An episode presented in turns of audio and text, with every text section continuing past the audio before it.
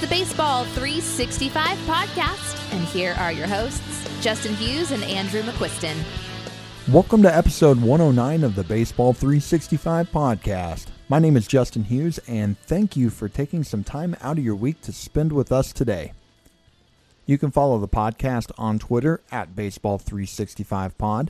You can follow myself at Justin Hughes 365, and you can follow Andrew at AMCQ82. You haven't done so yet, join our Facebook group, Baseball 365, where we have over 2,400 members talking about baseball every day. It feels like it was, I think, November, December, we just crossed over the 2,000 mark, and we've had all kinds of new people joining the, these last few months as draft season has been approaching, and now we're in the middle of it. It seems like a lot of new people are finding the group. So if you found the group, glad you did. If you haven't done so yet, go check it out. The best way you can support our show is to go to iTunes. If you would go and leave us a five star rating and write a review for us, it's a good way of helping us support the show and helping us get our names out there. If you did so, we're very appreciative. And as always, all of these plugs can be found in the show notes. On tonight's episode, Andrew and I are bringing you part three of the starting pitcher breakdown. We're going to be covering the rest of the starting pitchers outside of the top 200 in NFBC ADP. And let's get Andrew on. Andrew, our question of the day. We got spring training going now, and spring performances are tip- frequently overreacted to. But sometimes there are things that happen in spring training that can open eyes. Is there any one or anything specifically that you're really focused on this spring for fantasy baseball reasons that could impact your feeling about a player going into the season? Um, I would say that the two main things that I am interested in right now are any type of velocity readings for pitchers. If you can get them, I mean, I was watching a game the other day and um, it didn't have them, but some of them I think have, have had them that I've seen. Uh, but any kind of information you can get on that and lineups, like where guys are hitting in the lineup. I just feel like you know it's it's obviously early. I mean things are can are going to shift a little bit, but if you're paying attention to box scores and uh, watching it over and over day by day, you're going to start to notice patterns and see where guys are hitting, and I think that can tell a little bit of the story of what could happen in the regular season. So those two things for me, player wise specifically, none off the top of my head that I'm gonna really strongly overreact to. I don't think, but I don't know. Ask me in a few weeks when somebody's hit like eight bombs and is batting 410. You know. you know the guy who I think of that I really want to see play and see how he's doing is Cody Bellinger. Coming off of that big shoulder surgery, and he's I know start coming into this spring slow. I, would like to see what he does when he gets out there. See if he's driving the ball when he's out there. See if yeah. he looks like he's pain free. But um, another guy that, like you mentioned, velocity readings, and I want to bring up transition this into sh- talking about Shohei Ohtani. I kind of glazed over him whenever we talked about pitchers on one of our. I don't remember it was last episode or the one before I said we were going to talk about him when we got to utility players, but I think with what's going on with him in camp, I want to ask you right now about him because he's. Uh, there were reports. I mean, I remember the very first bullpen. There were talks that he was only hitting 90 miles an hour, and then about four, three or four days later, he was doing a bullpen, and they said he was touching 98 to 100.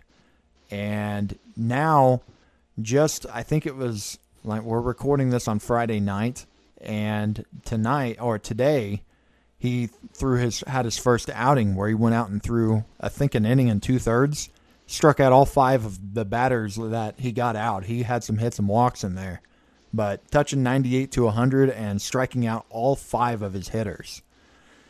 Is this changing your opinion on him at all in terms of pitching and going into drafts? Uh, maybe a little bit. I don't. Um, not too much though. No, I mean, I, I still feel like with him, it's just as you get through the grind of the season, it's going to be um, kind of you're always going to be kind of making that decision like, do I have to play him as a hitter? Do I play him as a pitcher? And you have to make that decision at the beginning of the week. So, like in weekly leagues, I'm speaking. Daily's totally different, obviously. Um, I don't, I don't feel like it changes my opinion too much. No, it's good to see. I mean, it's he's going last month, pick 240. So, I mean, I can't hate on it though. It's like one of those. It's cheap enough. It's, you know, he's cheaper than he's ever been. I, I can't hate on it. It's probably a guy that I'm not going to draft, but um, I mean, I get it. It's he's definitely got upside. You know, from a real life perspective, I love what he's doing, and as a owner in a daily dynasty league, I love what I'm hearing so yeah. far. And I want yeah, him to huge. do great because he can do more for the Angels than any player can do for any team in baseball, just because he can do both. But this may sound odd, but right now, with him succeeding as a pitcher, if anything, it's actually making me downshift him a little even more. I think if there was a like I was thinking about this earlier today, if there was a situation where he was really struggling as a pitcher, it might be going through my head right now.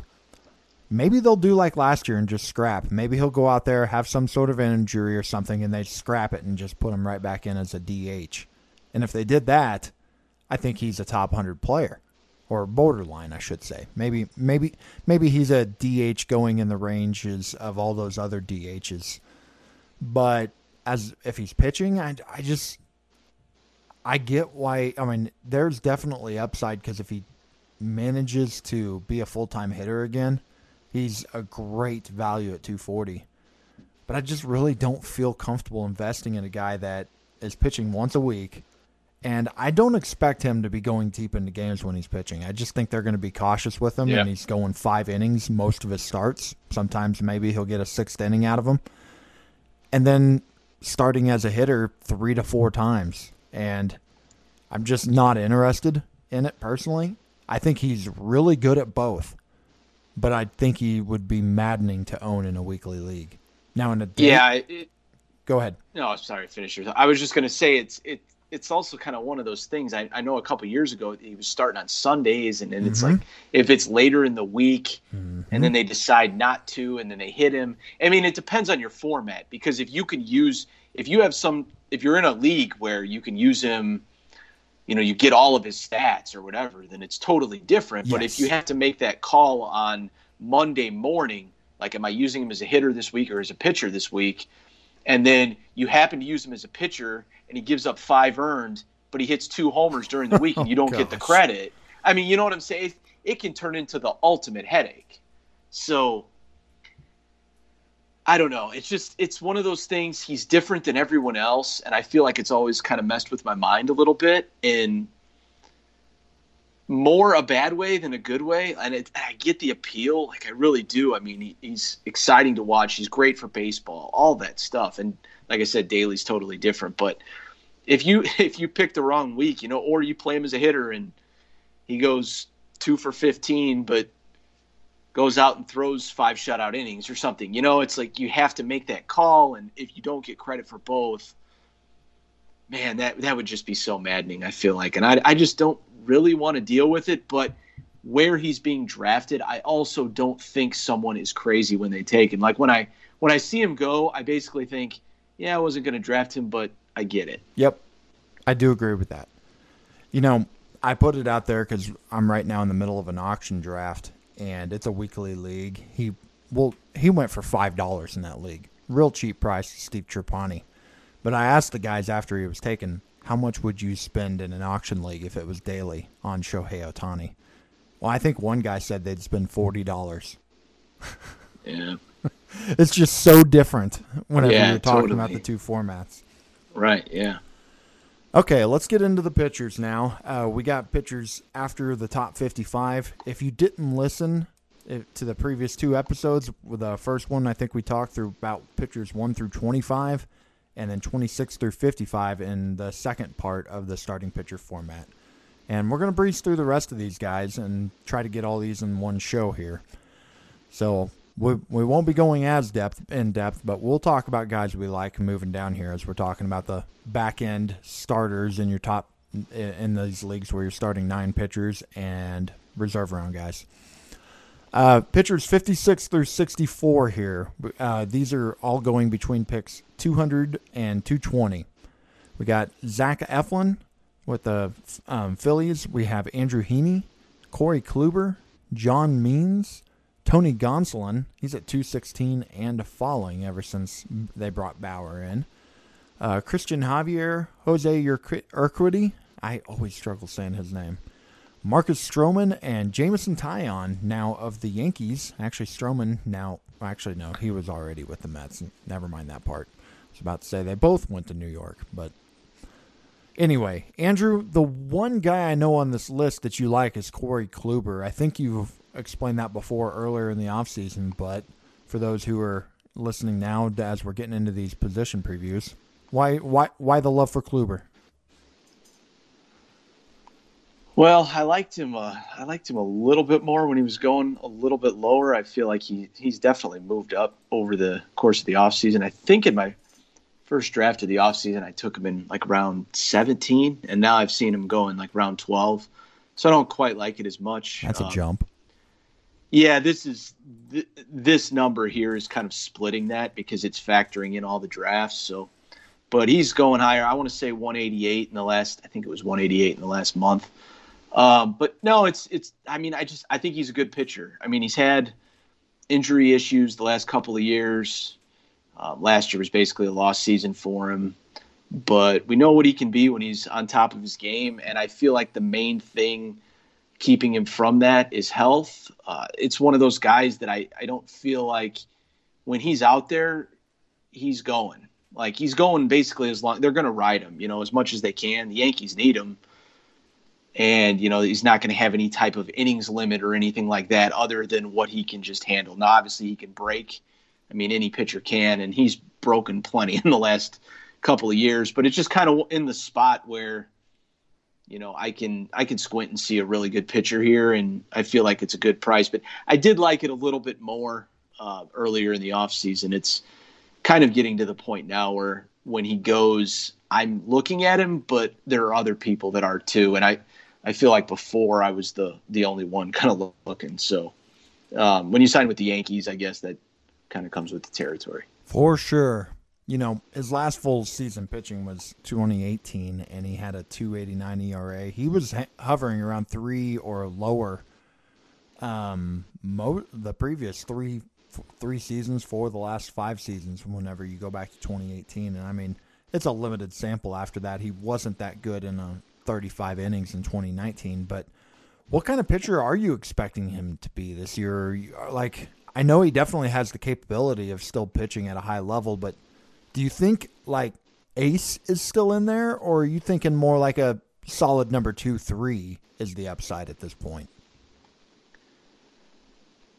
Um, I kind of I kind of think of everything in ranges, like mm-hmm. what's the best outcome, what's the worst outcome more so than I do like pegging an exact uh, spot. But I mean, I'd be I'd be surprised if he was an ace. I don't think he's that. I don't think that's probably in there. Um, but yeah, I wouldn't be shocked if he was like a two or a three. Is that your? Yeah, I agree with you. I think a two or three is what I was expecting more. Not an ace level pitcher, but somebody who I think can be a decent pitcher that's really contributing, but I yeah, it's I, it's hard pressed for me to think that he's going to return to being this ace, especially being in New York where you know you are pitching in a t- in a tougher parks and division. I just think it's harder to really have that sub three ERA unless you are the elite of the elite, like a Gerrit Cole was. Is um, what about more, win- more wins though? More wins, that's for sure. You know. Is there anybody so else? I don't, I don't, really, I don't really look at it as a bad thing, but. Is there anybody else on this list that you like of this group here? Um, I would say. I think the two that I could see um, taking a step forward the most of these guys would be Heaney and Taillon, but I don't feel great about them. I mean, I don't feel great about it. I guess they would probably be my other two that I would be looking at here. So Yeah, Ty, Taillon's kind Taillon's kind of similar to Kluber, really. I mean, in a lot of ways. I mean, he never it's never quite hit the peak that Kluber has, but I feel like we all have kind of felt it's in there, or at least maybe not quite that level, but close. And um, now it's funny they're both on the Yankees. It's just interesting, but um, yeah, I think that they're really close. I've seen them go close to back back to back in multiple drafts. I feel like so. what's funny to say is I think I'd rather have Kluber of the two of them, but I do think if both of them are healthy and pitching this year, I feel more safe with Taillon. I think he's a little safer. I think Kluber, I, I just feel like it, there's a chance that it could just all fall apart for him. I'm not, but Taillon, I don't feel that way. I feel like worst case with that guy, as long as he's back from Tommy John, I, I think he's going to be a very solid pitcher who's probably pitching in the high threes, low fours, ERA type guy. While Kluber, I think, could be anywhere, better or lower.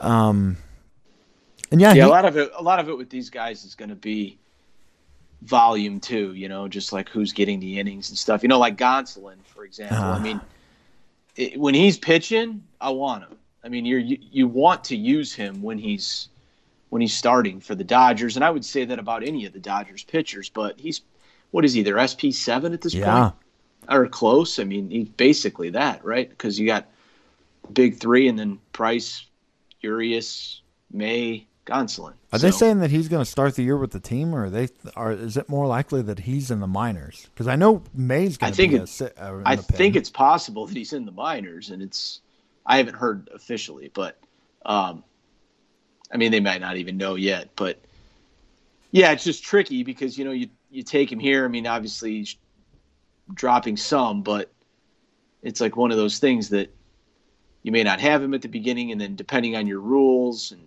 you know how big of a bench do you have, can you hold a guy like that? I mean, I do think that when he's up in the majors pitching like I said, you're going to want to use him basically every start. I mean, he's good, and obviously the team's great, but just kind of uh, kind of tricky when you're on the back end of that, like he is. Yeah, over or under forty innings pitched for by him as a starter. Odd over that. You would? I I don't know. I mean, they have to have two guys out of the rotation for that to happen. And the Dodgers are good at playing games with guys and you Yeah, know, they'll do it that. enough. Man. The tricky part, though, is when are they going to happen? Uh-huh. That's the trickiest part because, you know, if they don't happen till May or they don't happen till June, or you know, can you hold him? Then do you drop him, pick him back up, spend FAAB on him? Like, how long can you just sit him on your bench? Yeah, I'm not touching It's him tricky. with leagues with adds and drops. I'd rather just wait until and worry about it on FAAB. And then it also could be a thing where he's in the minors, and on Wednesday they say he's starting on Friday, Yep. and you never and you don't even get to use him. I mean, speaking weekly leagues because that's pretty much what I play, but um, yeah, I just feel like there could be f- some frustration there, even though I, I like him as a as a pitcher. Yep, and I agree. All right, let's go from 65 to 80. So these are the basically the SP5s here. Oh, I mentioned Shohei Ohtani before, and I'm wrong. He's actually on this list, so I jumped the gun. I thought he was on the previous list. Um, 65 through 80. These guys are going between picks 222 and 287. We got Jordan Montgomery for the Yankees, Drew Smyly with the Braves, Eduardo Rodriguez, Michael Pineda, then Shohei Ohtani, Nate Eovaldi, Brady Singer, Zach Davies, Sean Manaea, Elieser Hernandez, Chris Sale, Ryan Yarbrough, James Paxton, Nate Pearson, Kwang Hyun Kim with the Cardinals, and Michael Kopech finally at pitcher number 80 here. So, Andrew, pick a few names here that you'd take as a SP4 or SP5. I think I I take a lot of these guys. I mean, a, a lot of it just depends on kind of who falls, certain tiers and stuff like that. Um, I have shares of. I think I have one share of Smyly, and a couple shares of Yarbrough. I like Yarbrough a good bit. Um, obviously, in a quality starts league, I'd be worried about him because he's been, you know, comes in after the opener a lot and stuff. But I think he's pretty good and pretty safe for ratios, soft contact, and um, I just think he's a good pitcher. I like him. I trust him as like a four or five guy you're going to use a lot, and he's going to get. You know, he when he comes in after the opener, he's basically the guy that's going to get the win a lot of the time. You know, so um, yeah, I like Yarbrough definitely in this spot. I like Paxton, really talented. I mean, it's all the health. You know, he's got the high K rates and good velocity and all that stuff. So it's really with him, it's kind of similar to Kluber. Um, I like Paxton definitely, and most of these. I mean, I don't think I have too much of these other guys. I kind of gone back and forth with Sale. I know you were going to mention him, so I'll just let you start with that. But yeah, he's you know already on the 60 day DL. We won't see him till June at the earliest, and we haven't talked about him in a little while. I think you were a little more in on him earlier in the offseason than you are now. So, just where are you with him? Yeah, I think I think that's that's accurate. I mean, it's it's kind of one of those things that you know, obviously, when Chris Sale's in there, when he's back, you're going to feel good about using him. I mean, it's you're going to use him every time he's he's in there, and it's just a matter of when. And um, you kind of just playing that guessing game, you know. I mean, in a league with an IL, you can probably draft him a little bit more aggressively. Yeah. But in a draft and hold league, for example, or God forbid, a league with no IL and just a bench, you know, like an NFBC where you got seven bench and no IL, it's really tough. I mean, it's because you're going to have to stash him for a while.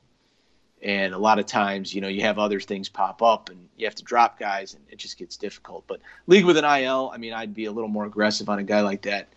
Um, excited to see him come back. I bought bought him in a uh, in a dynasty last year. So definitely uh, definitely invested a little bit there, and I think I got him in one redraft league, one draft and hold. But um, I just don't know what to expect, like innings wise. I mean, it's it's going to be kind of tough, and you just pray like somebody like that doesn't have a setback, and then it's even longer, you know. But obviously, when when Chris Sale's back, I mean, it's it should be good. You know, I, I don't know if it'll be Chris Sale in capital letters, but it should be good. I remember reading an interview or hearing about an interview with a somebody in that Red Sox organization talking about Chris Sale this year, and it definitely didn't sound like, "Hey, he's doing great. We're ready to get this guy back as soon as possible." It was more like, "Yeah, we'll see him sometime this year," and it just the way it sounded made and it's March. We're probably all overreacting to a lot of this, but it, I'd feel a little better if it's like, hey, we're we're we're aiming to get this guy back in early June, but it's more like we're going to get him back sometime this year. It's more what it sounds like that he was saying, and yeah, that's just that's not inspiring to me. And I do have a share. I've taken him in one draft and hold a couple months ago, and yeah, I'm hopeful. But whenever he gets back, it's exciting. And I do agree with the adds drop add drops that definitely changes things. If you can stash a guy like that and fill that roster spot, great. Yeah, I think I actually did take him in a second redraft. Now that I'm thinking, this last one I got him in round like 21. Oh, that's right. My like SP seven. That's which a is a lot. Fall. Which is a lot later than this. Yeah. Yeah, I want to say it was like pick three oh nine or something along, something around there. So yeah, I felt comfortable with it there, but um, not going to be really aggressive on a guy like Sale unless, like I said, unless it's something where I can put him right to my IL. I'd be more interested in him here. I want to bring up Michael Kopech, and I also want to bring up Nate Pearson here. I figured we'd talk about them both. I didn't put Pearson in the notes, but Andrew, I know last year he was your AL Rookie of the Year pick and he came out and he looked dynamite there. And I remember a start, and then it kind of unraveled. He had one terrible start. It started having, I think it was at elbow problems, flexor strain. Flexor strain, yeah, yeah, I believe so. Which is never a term you like to hear with young pitchers. Um, a lot of times that leads to Tommy John. And then we got Michael Kopech, who has not thrown a pitch in professional ball, I don't think, in two and a half years now and it sounds like he's going to be a reliever um, to start the year. That's what the pitching coach is saying. Where are you at on both of these guys? Because both of them have immense upside. Ace upside is in there for them both. But for this year, where, where what are your thoughts? Yeah, in this in this spot, I don't think I'm in. Um, Kopech right here is round 20. I drafted I I'm pretty certain that I set the max pick on NFBC. I was looking at it. It was like 405 drafts this offseason. And um, I got him in round 30 so 10 rounds after this. Wow. and a lot of that is because he's just he's trending down so much since the news that he's going to start in the pen you know? And it was just going and going and going and it got to the point it was like man the talent is just drying up and he's still on the board you know? And i was like i'm just going to take him. It was like sp9 or something like that you know on my team. 10, 9 or 10 i want to say. So not even a starter. Um, there i'm I'm interested still, and I would be with any talent like that. I mean, it's you just get to a point where it's like, okay, I'm doing it. But um, here in like round 19, 20, I think it's okay with Pearson because you assume that he'll be in the rotation. I don't love it, and I haven't taken him, but um, I don't know. With Pearson, I'm rooting for him. I like the Jays. I really want to see the Jays do well, and I'm definitely rooting for him. But it's kind of one of those things. It was it wasn't the debut I expected at all. I was expecting a lot better than that. So little disappointed there. Not that he can't be okay, but you add on the injury stuff, and then you add on obviously the really high velocity, and he's always kind of been like that guy you're just questioning, wondering when he's going to break, and he's already broken in the past. Now he's here, and you see a hint of it again, and I don't know. I'm just not. Um, not one of those guys that I've been really targeting this year. But I I do I am rooting for him. I I'd love nothing more to see Pearson out there throwing gas, lights out, stuff like that. But I just haven't really been in. And he's got a groin strain right now. I didn't know that because I was I'm looking at roster resource and right now he's a projected injured list pitcher, which I didn't know. I thought he was at least going to start the year healthy, and maybe he still he has time to get healthy and overtake the the big name arms like Tanner Roark, Robbie Ray, and Steven Matz to get back into that rotation. Um, yeah. Um, so we'll just see on him. All right. Anybody else on this list you want to touch on before we move on to the next group? No, I think that's good. I hope I hope uh, Erod comes back strong. I'd yeah. like to see that.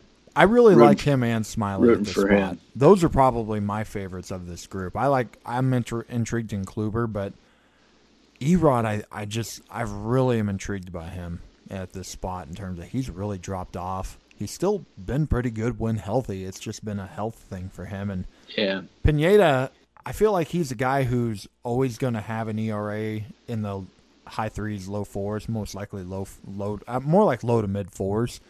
But what I like about Pineda is I always feel like he's a good whip guy, and that's the overlooked stat. But because yeah. he, he, just doesn't walk many guys, I think he's a nice, safe back end rotation guy to have in there, especially in a deeper league where you're just trying to get good innings out of players. I think he's good. Yeah, with most of these guys, I'm more targeting the ones that fall or yeah, you know, whatever. I mean, I, a lot of same here and when I see that, I just kind of let like the last guy of the group or one of the you know last guys of the group to kind of drop to me. But specifically, I think Yarbrough and Paxton probably my favorite. All right, next up, we're going to do the eight pitchers 81 through 100. These guys are going between right around picks 300 and 370. And I don't really want to go through this whole list of reading them off, but I'm going to touch on a few of them and then see if there's anybody else you want to touch on, Andrew. Uh, Taijuan Walker's in this group, and he had a decent run after missing pretty much two full seasons due to, I think it was a shoulder injury. Now he has a contract with the Mets after a nice return with last year. Um, how interested are you in on him? Yeah, I've always liked Taijuan. I, I think it's a fine spot. I think I've got him in on one or two teams. So, Yeah, I mean he's should be pretty solid and back back of the rotation guy for them. I'm somewhat interested. Yeah. Yeah, I, I like him in this group. And another one I know you mentioned in our deep sleepers episode would be you um Kikuchi with the Mariners. I just blanked on his first name. Yusei Kikuchi? Yeah. There we go. they're always they're always tough to say, but I think you nailed it. Uh, for someone who had an ADP outside the top 300, that's in that deep sleeper. Um, for those that didn't hear that podcast, why do you like him here? Uh, just improved his velocity, made or upped his velocity last year, a couple miles an hour, I want to say, on his fastball, and just made some strides overall. Uh, I mean, we kind of expected him to be pretty good when he came over, and he wasn't the first year. But um, yeah, I just feel like it's a good spot. There, are some people that like him though too, so it's not maybe quite the discount I was hoping, but I still think it's pretty good. And uh, you can get him as like your SP six or whatever. So um, yeah, I definitely he's probably my favorite guy from this entire group of of 20 i want to say it's close i i like um Skubal a little bit too, but I feel like he there's other people that are liking him and yeah, that's that's pretty much it. I mean, there's a lot of a lot of guys here, so a lot of names. Yeah. Um with Kikuchi, you know, we mentioned this before in the offseason, but in 2019 when he came up and struggled, 5.46 ERA, xFIP of 5.18, he only 6.46 strikeouts in, per 9. And with that added velocity, he had a strikeout an inning this last 47 innings of this last year, but he still had a 5.17 ERA. But that xFIP definitely showed better. He it shows that he was a little unlucky with a 3.78 xFIP. Um, let's do a him or him. Noah Syndergaard, who probably won't be back till halfway through the year, or Mackenzie Gore, who we're not really sure when he'll be up. Who would you rather have? Man, that's a good one. You go first. I'll go Syndergaard, but I don't feel great about it. Um, I don't know. I'm still spooked about why Mackenzie Gore was not up late last year. I was fully expecting him to be up last year, and the fact that he wasn't. Well, actually, I take that back. I'm changing that, and I'm going to go Gore, and here's and here's why. I don't remember the last time a, a pitcher had Tommy John surgery in spring and came back the next year and was actually pitching at a high level when they returned. And Chris Sale's an ace, so I might be able to give give him a little bit of a pass. And some people are sitting here thinking, yeah, Noah Syndergaard's an ace too, but Noah Syndergaard hasn't pitched on an ace level since I think 2017, 2016, something like that. And I don't know, some I just I don't feel great that he's going to come back and all of a sudden be this really high level pitcher. Let's see, 2017 he threw 30 th- he only threw 30 innings. So really we're going back to 2016 where he threw 183 um, innings. Uh, 20, 2018 he was pretty dominant though, I mean. He was good. He was pretty good. I yeah, better than I Yeah, it's pretty dominant, yeah. Yeah, okay. I yeah, guess. I don't think I don't think he's quite Chris Sale, but I mean pretty good. I think it's close. I, I do think it's I'd, close. I'd probably I'd probably say Gore, but um I I think the true answer is the one that is gets more innings. I think Gore's going to be really good when he pitches, mm-hmm. too. I mean, it just it's probably the one that gets more innings and Gore's not hurt at least that we know of and Syndergaard is, so I'd probably guess Gore, but it's a guess. Yeah. Gore, unfortunately, Gore's what the? I guess he's the number six right now in there. But that the opportunities there whenever um, Dinelson Lamet has Tommy John surgery in three weeks. yes, we're I'm, like his. I think we're like his biggest haters. I swear. yes. It's like, hi Ben. Um, sorry, our good buddy Ben, who absolutely he likes Lamet and anyways, um, you're typically you've typically liked Robbie Ray when his value's down, but it's been pretty disastrous for a couple of years now. Are you officially out yet, or are you still holding hope and wanting to buy low just in case he pops again? I'm out. Wow, it's happened. Yeah, I'm which done. which means it's over. If Andrew McQuiston is willing to come on here and say I'm out on Robbie Ray, whenever his value is down here, it's time to stick the fork in. Yeah, man, it I tell you, and it really has always been like one of my guys. Like he's just his peak season was so insane. I mean, he was an ace, you know, Yep. but yeah, it's just um it's it was so ugly last year and it's just it hasn't been that good for a while. So uh will I be shocked if he has some useful starts where he gets some Ks? No, but I'm not really that intrigued even here. 2017, 15 and 5 record, 162 innings, 218 strikeouts. Man, that was I benefited so much from that. Yes, you did. It's probably skewed my uh, my view of him his whole career, but it was one. It's one of those guys I've always been. Like you said, I've kind of bought him when he's down, sold him when he was after that. That that year, I sold him after that, and it kind of all worked out. But now it's. Uh, I think it's time to just let it go. Last guy I want to touch on from this group is Deivi Garcia uh, with the Yankees. A real electric arm, but he is tiny. I think he's something like 5'6", 5'8", in height. Uh, do you think he ever makes it as a starting pitcher that's useful in fantasy? Not long term, no. I think that he could have some moments where he's good, but no, I don't think he's a starter, like an effective starter long term. I'd be surprised.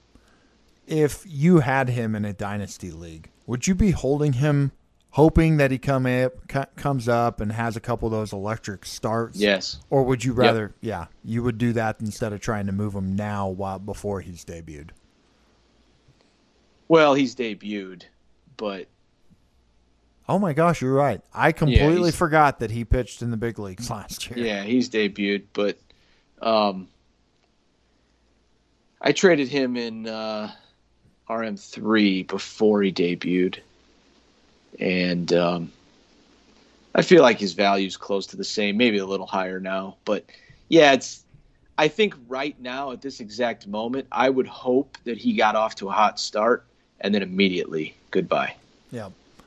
I mean, depending on how much people are buying it, you know, I mean, it's kind of hard to catch. But there Too are many still people, people on that. him.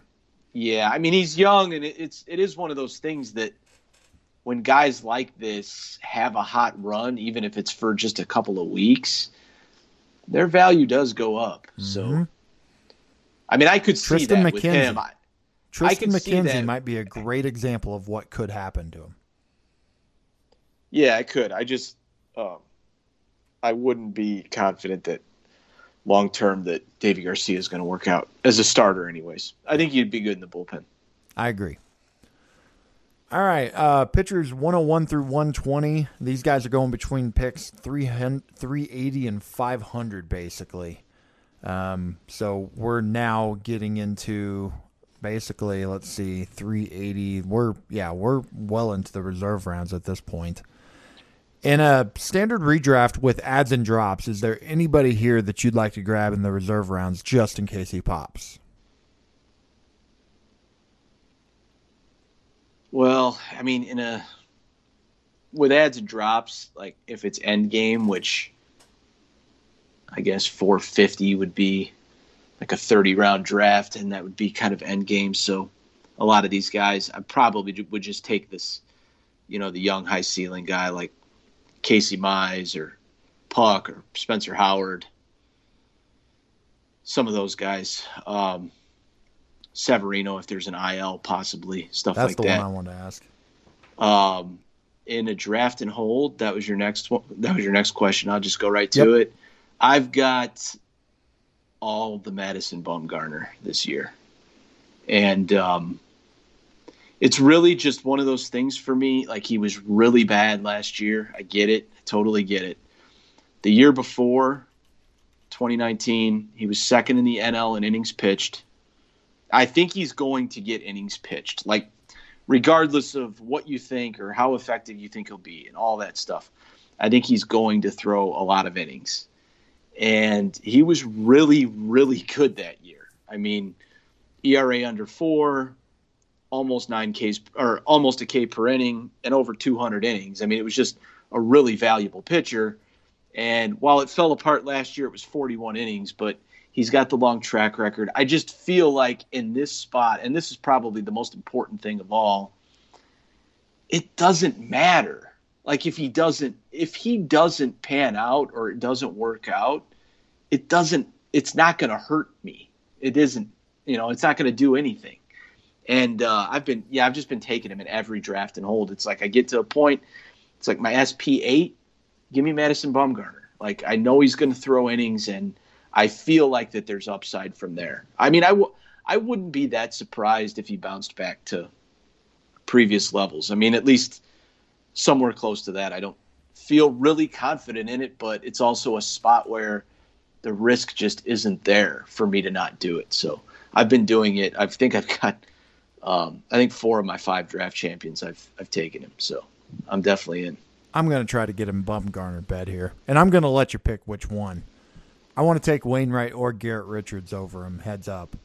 You can take whichever one you want to. You have whichever one you think's less likely. I like Wainwright, so I'll take him against Garrett Richards. It's only fitting. I have to. It's only fitting he'll that throw. I get a Garrett Richards. He'll throw triple the innings Garrett Richards does probably. There's a chance Garrett Richards will either have Tommy John surgery in May or he'll or he'll stay healthy. I just feel like it's one of those two. Okay, Garrett Richards versus Bumgarner.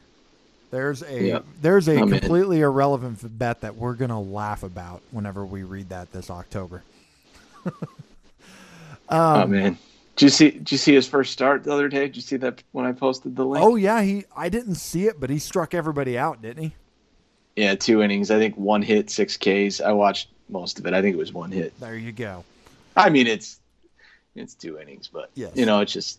I mean, any any any hint of something good from guys like that is progress from last year. You know, and like I said, I it's more to do with the risk involved in this spot. I just Yeah, don't yeah.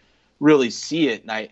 I, I also think about inning like innings is actually the big thing too to me, especially in a draft and hold. And like I said, in a in a uh, standard league where you're kind of in those last few rounds, I don't know if I'm. I mean, I would still maybe take him, but uh, I might be a little more likely to take a higher ceiling guy. But I don't know. I I feel like his ceiling is maybe even underrated compared to some of those guys because he's already done it. So I hope you're right, and I understand taking him in this spot. I'm more am on the belief at this point. I'm more fearful that this is like a Felix Hernandez thing, where Yeah, it could be. the stuff is just gone and it's just going to keep getting. Oh, I guess it really can't get uglier than last year. It that's the thing. It, yeah, it's but I like if I set the over under over under at like five ERA, I'd be tempted to take the over. I think I think it could Really? be. I like I know I would take the over on a four five, yeah. but Yeah, it could. Like I said, it could happen, and mm. I, I get, like, I totally get all that. I and it won't surprise me that much. I guess it's just one of those things where the spot in the draft it is, it's like almost pick 400. yeah, I just don't really care that much, you know. I feel like a lot of the guys that you're going to draft here, anyways, are aren't going to get the volume and also might not be good either. So there's question marks all over the place with these. I mean, obviously here, you know, we're yeah pretty late, so Who throws more? I like this- I like Wainwright though too. I, I was going to mention him. Yeah. and I know you like him. Yep. I You can talk. You can talk about Wainwright. Uh, before we get into that, I'll, I want to ask who throws more innings this year, Puk or Severino? Just keep throwing these at you. Puk. Puk? I agree. Yeah. I agree. 50 to 42. They, he throws more. So- yeah, I'll always, I'll probably always take the guy that's not currently hurt. yes.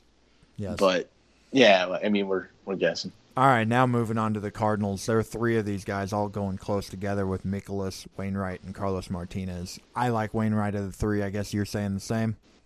Yes. Yeah, I reliable. I think he and I I think he's kind of figuring out how to pitch with less velocity. He's not as good as he showed last year, but I think this is another one of those safe guys that can um, pitch it a you know pitch fine. He may be a home roads like guy just extreme whenever he pitches at home. I don't remember what his splits were last year, but they were extreme the year before. I think he had an ERA over six in 2019 on the road, and an ERA at or under three at home. So keep an eye on that. Watch that early in the year if you do draft him. He may be a streamer guy. Um, but while we're talking about Cardinals, he's not on this list because we've got him. Uh, he's eligible as a reliever, but what do you think if like Alex Reyes went out there the other day and pitched really well? Carlos Martinez getting lit up, and I can't. I just really can't help but wonder if Alex Reyes may slip in and get that fifth starter job. What are your thoughts on that? You're closer to it than I am, but I mean that'd be that'd be interesting. Definitely, I I haven't really given it much thought to be honest. I I grabbed uh, I did grab Reyes in one of those leagues. I don't remember which one, but um, I kind of did it.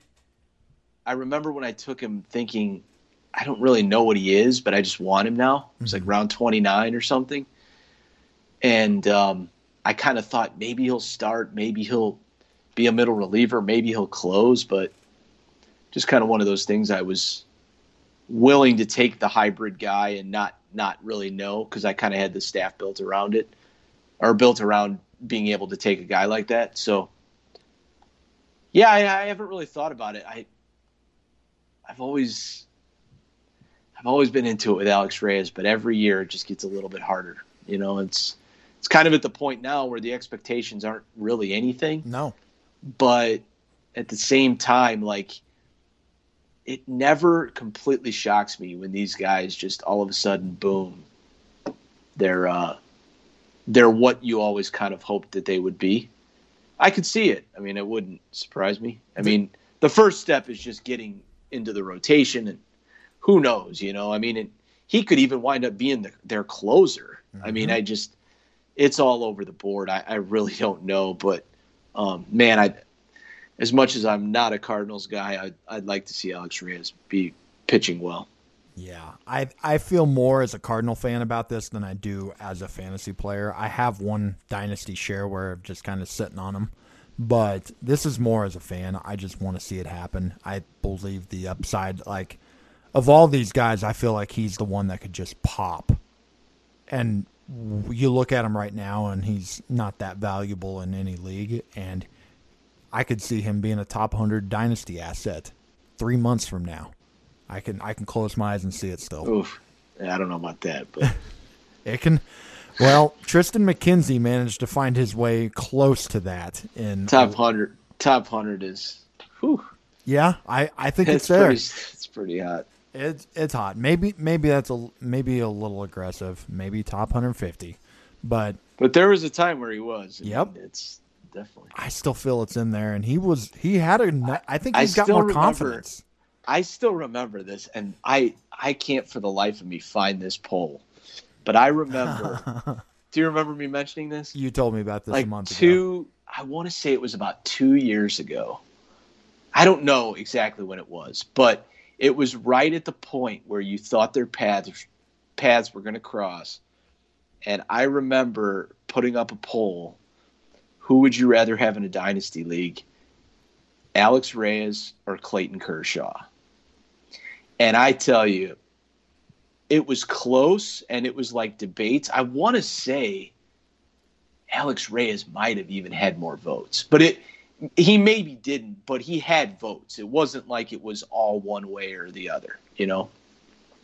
And uh, it was like, oh yeah, Kershaw's best years are in the rearview mirror, and Alex Reyes' best years are yet to come, and just kind of teaches you the lesson. Like it doesn't always go that route, you know. It just that's why it just I don't doesn't. invest in prospect pitchers in dynasty leagues. Right there. Yeah, that's that's, that's that story. And when I think back on it, because they really were close. I mean, I don't ever put up polls unless I think it's worth putting up. If it's a clear answer, I mean, and if if the poll ends up being a blowout, it ends up being a blowout. But if I put it up, I generally think it's kind of close. And I tell you that thinking back on that, it's just it's just hilarious. I mean, it's just crazy.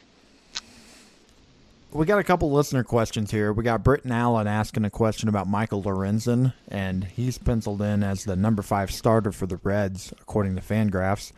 The Bat, which is a projection system, expects this former first round pick to throw 124 innings. Is he a late round sleeper? No, not really for me. I think it's one of those guys. I've got to see it first. Um, no, I'm not. I'm not really looking at him. I'd invest in the round. I haven't done it yet, but in a draft and hold, I I feel intrigued enough because I, you know, two years ago he was pitching at a real high level in the bullpen, um, really throwing some good gas. And he didn't have a good year last year, but I I think I'd still hold a little hope that he could be one of those guys that could transition. But yeah, it's it's a long shot, that's for sure. And I think for me, it's one of those more. I don't trust him to pile up innings, and on top of that, when you go from being a reliever to being a starter, I feel like that that can affect your um, how well you pitch too. Yep, I mean, it just definitely. changes a lot of it changes a lot of things, you know. So there's just enough questions for me. I mean, obviously, when you get to a certain point in the draft, there's no bad picks. You know, it's it's not like I'm sitting here at, after pick 400 thinking that's an awful pick. So, yeah, if you're interested, go for it. I mean, it's just probably not a guy I'm I'm taking. And speaking of long shot, long shots, John Dean asks if Cleveland can work their magic on Cal Quantrill.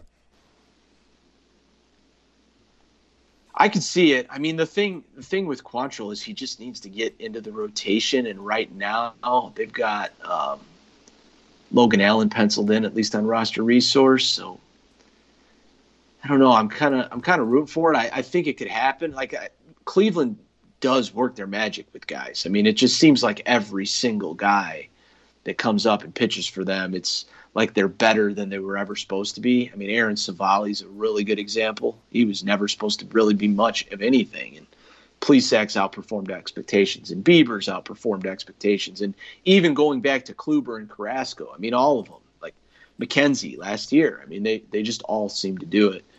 So if Quantrill gets in the rotation and can stay there, I mean, I I feel like he can be pretty good. I I uh, I, I like him like in this spot late later in the draft, you know, mid to late stages of a draft and hold. I he's one of the guys in this group that um, that I'm interested in. And even if you know, like a draft and hold, if if you take him in this spot, you don't have to worry about uh, sitting him on your bench, add drop, add drop. You know, he's just on your team, and I think when he's starting, you can use him. So. Luis Patino, I know that's a prospect arm that you've liked um, in the past. Now he's in Tampa, where I think he's got a clearer path to pitching in the rotation right now than he did in San Diego. But Tampa loves messing with these pitchers, and they don't seem to get as many innings when if, even if they crack the rotation. Where are you at on Patino? Yeah, I don't. I don't feel like I like him as much in Tampa, and I think that it's mostly just because I don't trust him to be in the rotation consistently, mm-hmm. and I don't know. I just don't really know what to think because Tampa plays all the games and you know moves guys around and openers, and he's not even um, slotted in the rotation right now. So um, I don't I don't know. It's hard to put a finger on it for me. I still think he's an electric arm with a lot of talent, but uh, just some more questions. I feel like than San Diego. It just felt like it was a lot more cut and dried, and he was going to be in the pen and then come up. You know, next the following year, like I would have expected him this year to be competing to be in the rotation. I mean, now with all the signings they have, he probably wouldn't be, but you know, minus that. But now it's like I just I don't really know what to think. I'm sure he'll get some starts, probably pitch some in the pen. We'll see, but I, I don't like him as much in Tampa as I did in San Diego. I agree. All right, uh, moving on. We got pitchers going between 500 and 600. We've got about 30 pitchers here on this list.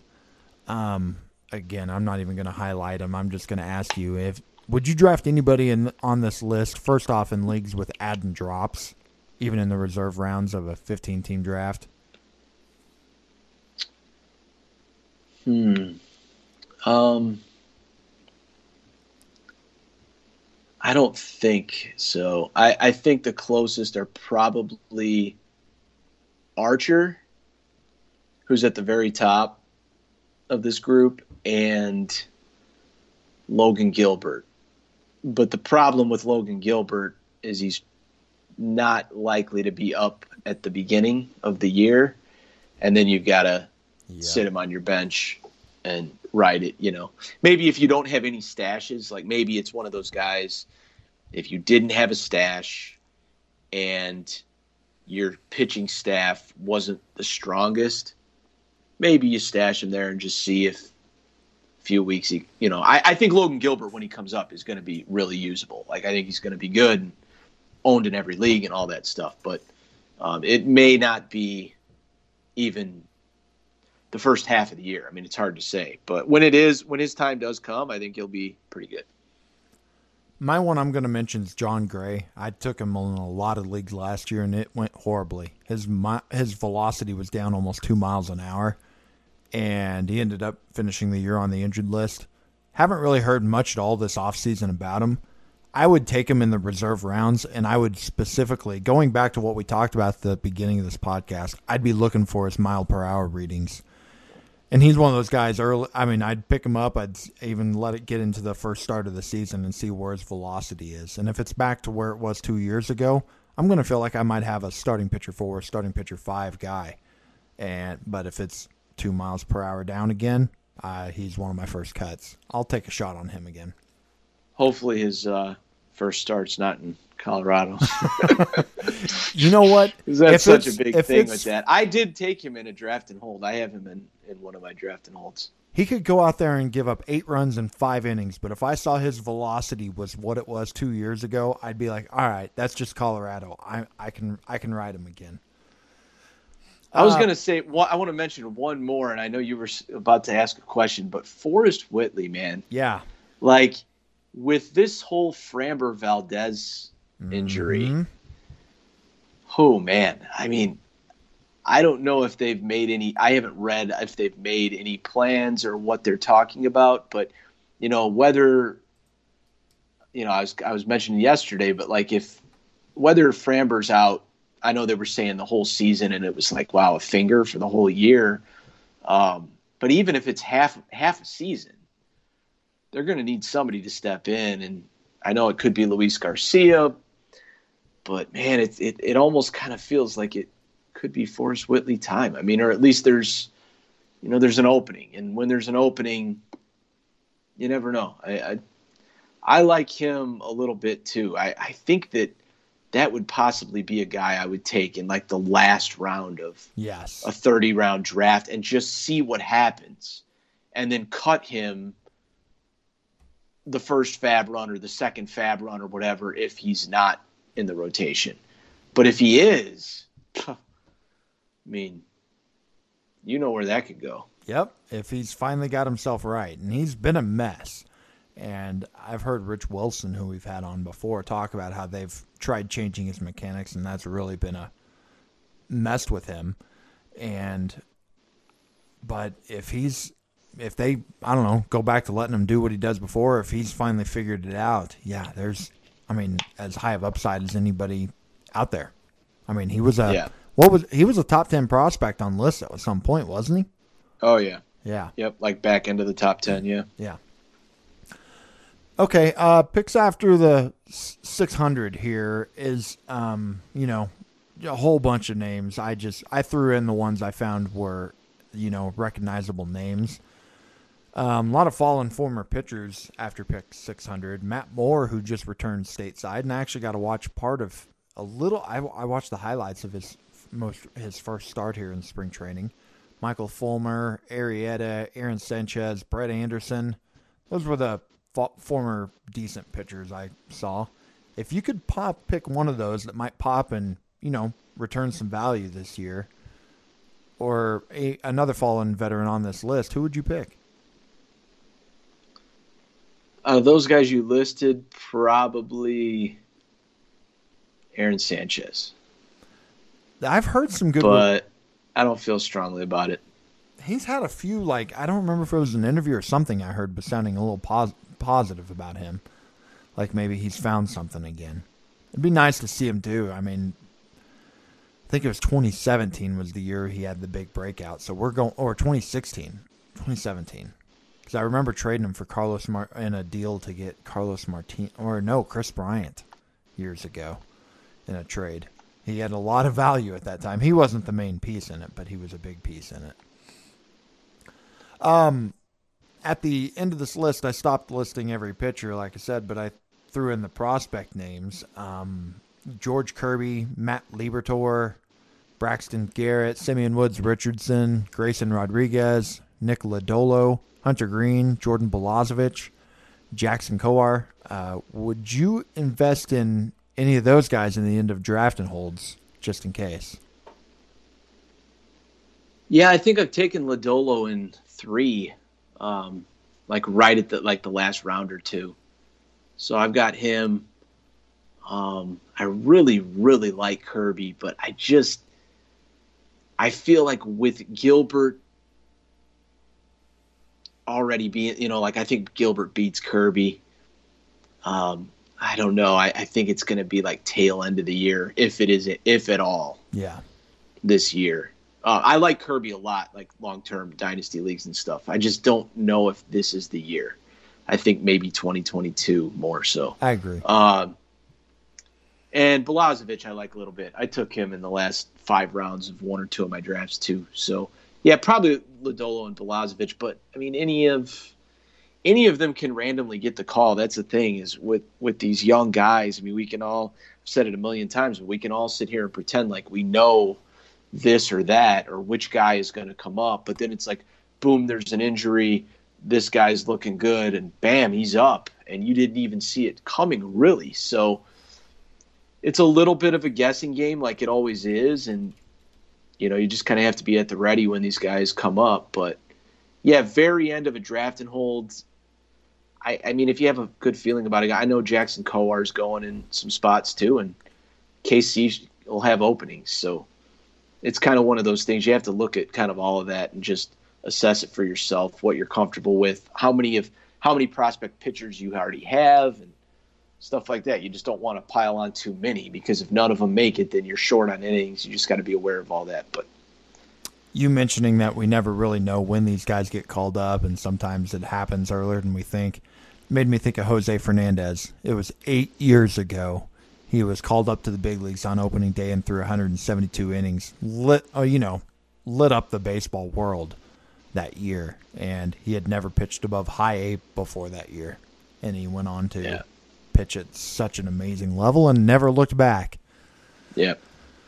All right, I got some closing questions here for you from uh, some listeners or members of Baseball 365. Uh, John Dean asks if we believe in the pocket aces strategy going forward, and I'll answer that. The answer is definitely yes for both of us right now. I think we've said talked about that a lot this offseason. Maybe even a set of aces or high end twos um, for now, but it can always change from year to year. You know, that's our strategy right now. Is that I won't. I'm not going to say anything about next year until we get there. Would you agree with that?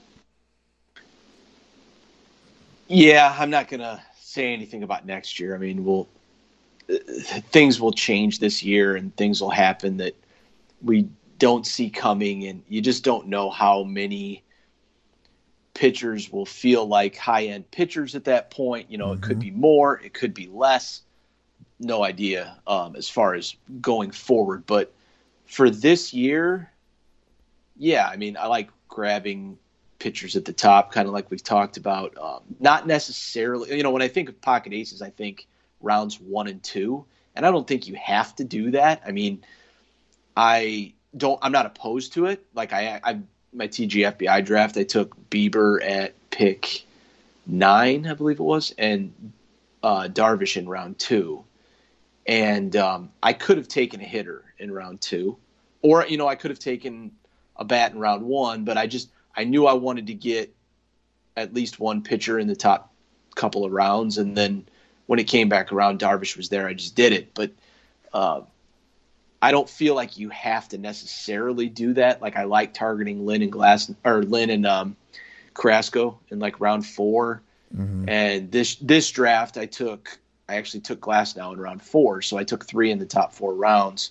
I haven't been doing that a lot, but Lynn and Lynn and Carrasco were gone, whatever you know. But as far as the strategy, just pitchers at the top, I like it. I don't necessarily feel like you have to do rounds one and two.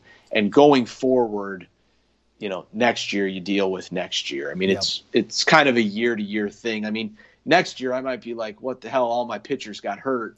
I'm never doing that again. You know, so who knows? But You say now, that. The last two years I've done this pocket aces strategy and I've been burned by it. And I swore I wasn't going to do it again this off offseason as we were during the season. And then the offseason comes and I look at everything. I'm like, I got to get pocket aces again. Yeah, I just really feel this year, and I know we've talked about it, but I just really feel like there gets to a point after about 20 to 25 pitchers where it it drops off a good amount. And throughout those rounds of the draft, I just feel like you can go hitter, hitter, hitter, hitter, mhm. hitter, and build a really good offense without getting an Acuna or a Tatis or a Soto. I mean, like you can still build a really good offense. And people may say you can build a really good pitching staff and take those guys. I mean, everybody has their thing, but I just feel like mine this year is get two to three really, really good starters that you feel really good about, and then take a bunch of bats, four, five starters, six starter. You're going to be kind of mix and matching those guys anyways, and just lean on your aces, and then you've got all those middle rounds from like round five to 12 or 13 where you can just pound out hitters. And it's just the way I'm comfortable going this year. I'm with you on that. Last question. Dennis Timko asked how much do the six man rotations affect affect pitchers for teams like Seattle and the Angels? I know those are the two teams I've heard mention already that they're going to go or they're going they're likely going to go with six man rotations. Are you bumping down those guys?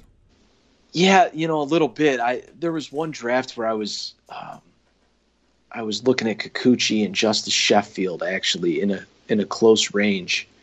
And it, it crossed my mind. I, I I don't know how much to really bump them down because you kind of have to uh, just subtract innings, I guess. You know, and it, are they going to do it for the whole year? I Doubt mean, it. when when injuries pop up, are they going to continue to do it? I mean, those are unanswered questions. You know, we just don't know. But um, I think you can ding them a little bit. Yeah, I mean, it's hard to say how much because we just don't know how long that that'll take place for. I mean, are you? I guess if you want to use it as a tiebreaker, it's fine. Yeah, but and I think that's a good point. You know, a guy if you let's say everybody's healthy, five man rotation all year, you're talking about 35 starts. You add a sixth guy in there, you're talking what is it like 26, 27 starts. But that's if that goes like that the whole entire season. Right. So really, let's say you go split the middle and you're talking about 30, 31 starts. Is that really that much of a difference? 35 Well, to the other- 31? the other thing is I don't want to miss a breakout from a guy that I like just because I'm anticipating a team having a six man rotation in August when I don't even, you know, it's so I would say if you have a strong feeling about a pitcher on one of those teams, just to go with it the only and one like kind of ignore it. But at the same time, you know, if you're between two guys and it's like I can go either way on this, maybe you maybe you avoid it in that situation. The only one I'm avoiding is Ohtani going back because I think that they are going to make him start. I th- I think they'll do the same thing they did last year and have him start one day of the week and one time a week, never never pitch twice in a week, and I think he- I don't think he'll be going deep into games. So I think that negatively affects him as a pitcher. Unless it's a daily league, and then yeah, give me all the money. Yeah. Okay, Andrew, we've done it. We are done with starting pitchers. We're getting close to being done. We've just got relievers, closers, and utility guys, which none of those are really going to take us too long. So we're almost done. Yep. But We're uh, what are we? Three, four weeks away. we are four, like, today's Friday, 27 yeah, days. Four weeks. Four weeks from right now. Yep. Be base regular season baseball. Yep. Um, Holy cow, we made it. yes. Well, we didn't make it yet. yeah, We're at, close to making at it. this time last year, we were saying we were four weeks away from opening day, too. I tell you what, my first draft started on November 1st. right? October October 29th. And 4 weeks away feels like I've made it even though it's 4 weeks away. Mhm. It's been a long it's been a long time. So, And Andrew, you're getting the next episode off. We're gonna actually, I'm gonna do something a little different. I have always wanted to talk about auction leagues on this, and I have an auction league that I run, and we're just about get done with it right now. And two of the members of this auction are going to be joining us this joining me this next week, and I'm going to talk auction with them. And then you and I next weekend, hopefully, we'll get back to doing some position previews. yeah, I'm looking forward to that. I, I think it's probably better because four guys is a little feel like that's a little too much. Yeah, and you're not in an auction league. And have you ever played in a fantasy baseball auction league? Yeah, but it's been it's been a few years. Yeah. I don't really do them now, so So yeah, there's not. I probably should. I probably should. I know they're fun. I just oh, they're the just best. haven't for whatever reason. They're the best, and I'll get. We'll get into talking about why we love them so much. I'll. I'll save the guest names until we get them on. They're guys who you've heard before, so they're. You'll.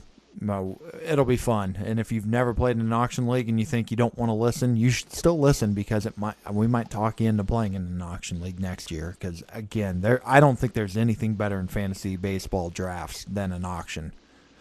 So, we'll be back in a few days for with that. Until then, take care, everybody. Yep. Take care, guys. Thanks again for listening to the Baseball 365 podcast with Justin Hughes and Andrew McQuiston. Be sure to check the show notes for all the details on today's episode, along with quick links to Facebook and Twitter. If you have a question, a comment, or a suggestion, we would love to hear from you. You can find us at the Baseball 365 Facebook group or send an email to us, baseball365pod at gmail.com. And if you like the show, take a moment, rate us on iTunes. Once again, please join the Baseball 365 community on Facebook. That's where baseball lives 365 days a year.